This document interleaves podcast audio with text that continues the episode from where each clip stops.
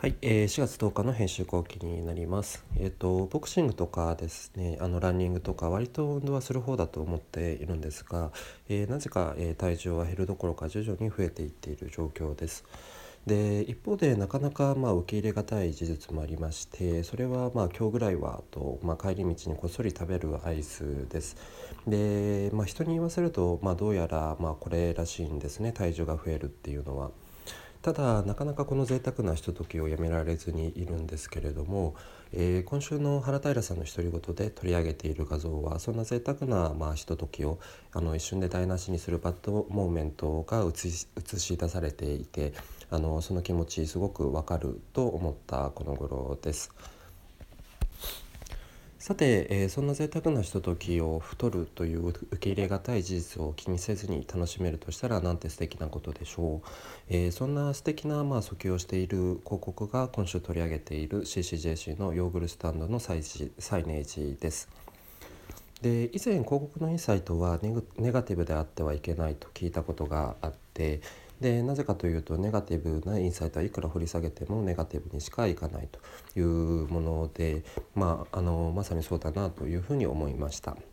で、えっと、この広告のインサイトもちょっと間違えると食べてしまった時の自己嫌悪とか、まあ、ネガティブになりかねないところを、えー、体も心も甘やかそうという訴求で贅沢なひとときをポジティブな方向に切り取っています。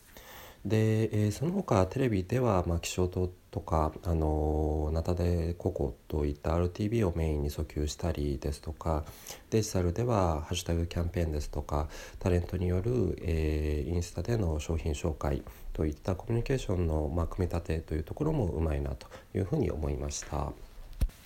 え、最後に広告業界の気になる情報から3つピックアップします。1つ目は電通報の、えー、複合カフェのバーチャルリアリティ視聴サービスの記事です。で VR が浸透すると映画館ってどうなるんだろうと思っていましたがあの VR に適した機材機器とかが揃っているカフェで映画とかゲームを楽しめるというのは一つの形なのだろうなというふうに思いました。で2つ目はアドギャングさんの今週の国内事例ピックアップからで、えーと、ランランの MV です。でこれはまあ話題になっていたので見た人も多いのではないでしょうか。で今ある広告フォーマットはある程度あのやり尽くされた感があってでクリエイティブ頼みの側面もあると思います。で、えっと、この MV を見ていてあのスマホというフォーマットをあの徹底的に活用することでここまで斬新に見せられるのだろうな見せられるのだなというふうに思いました。でただまあなんかこういうのを作ってほしいっていうブリーフはなんか増えていそうですけどね。で、えー、3つ目はインターネット広告の秘密さんからで LINE の怒涛の、えー、新戦略運用広告も開始という記事です。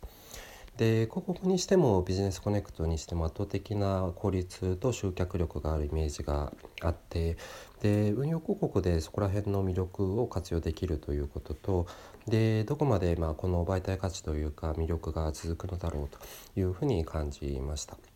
はい、以上が4月10日の編集後期でした。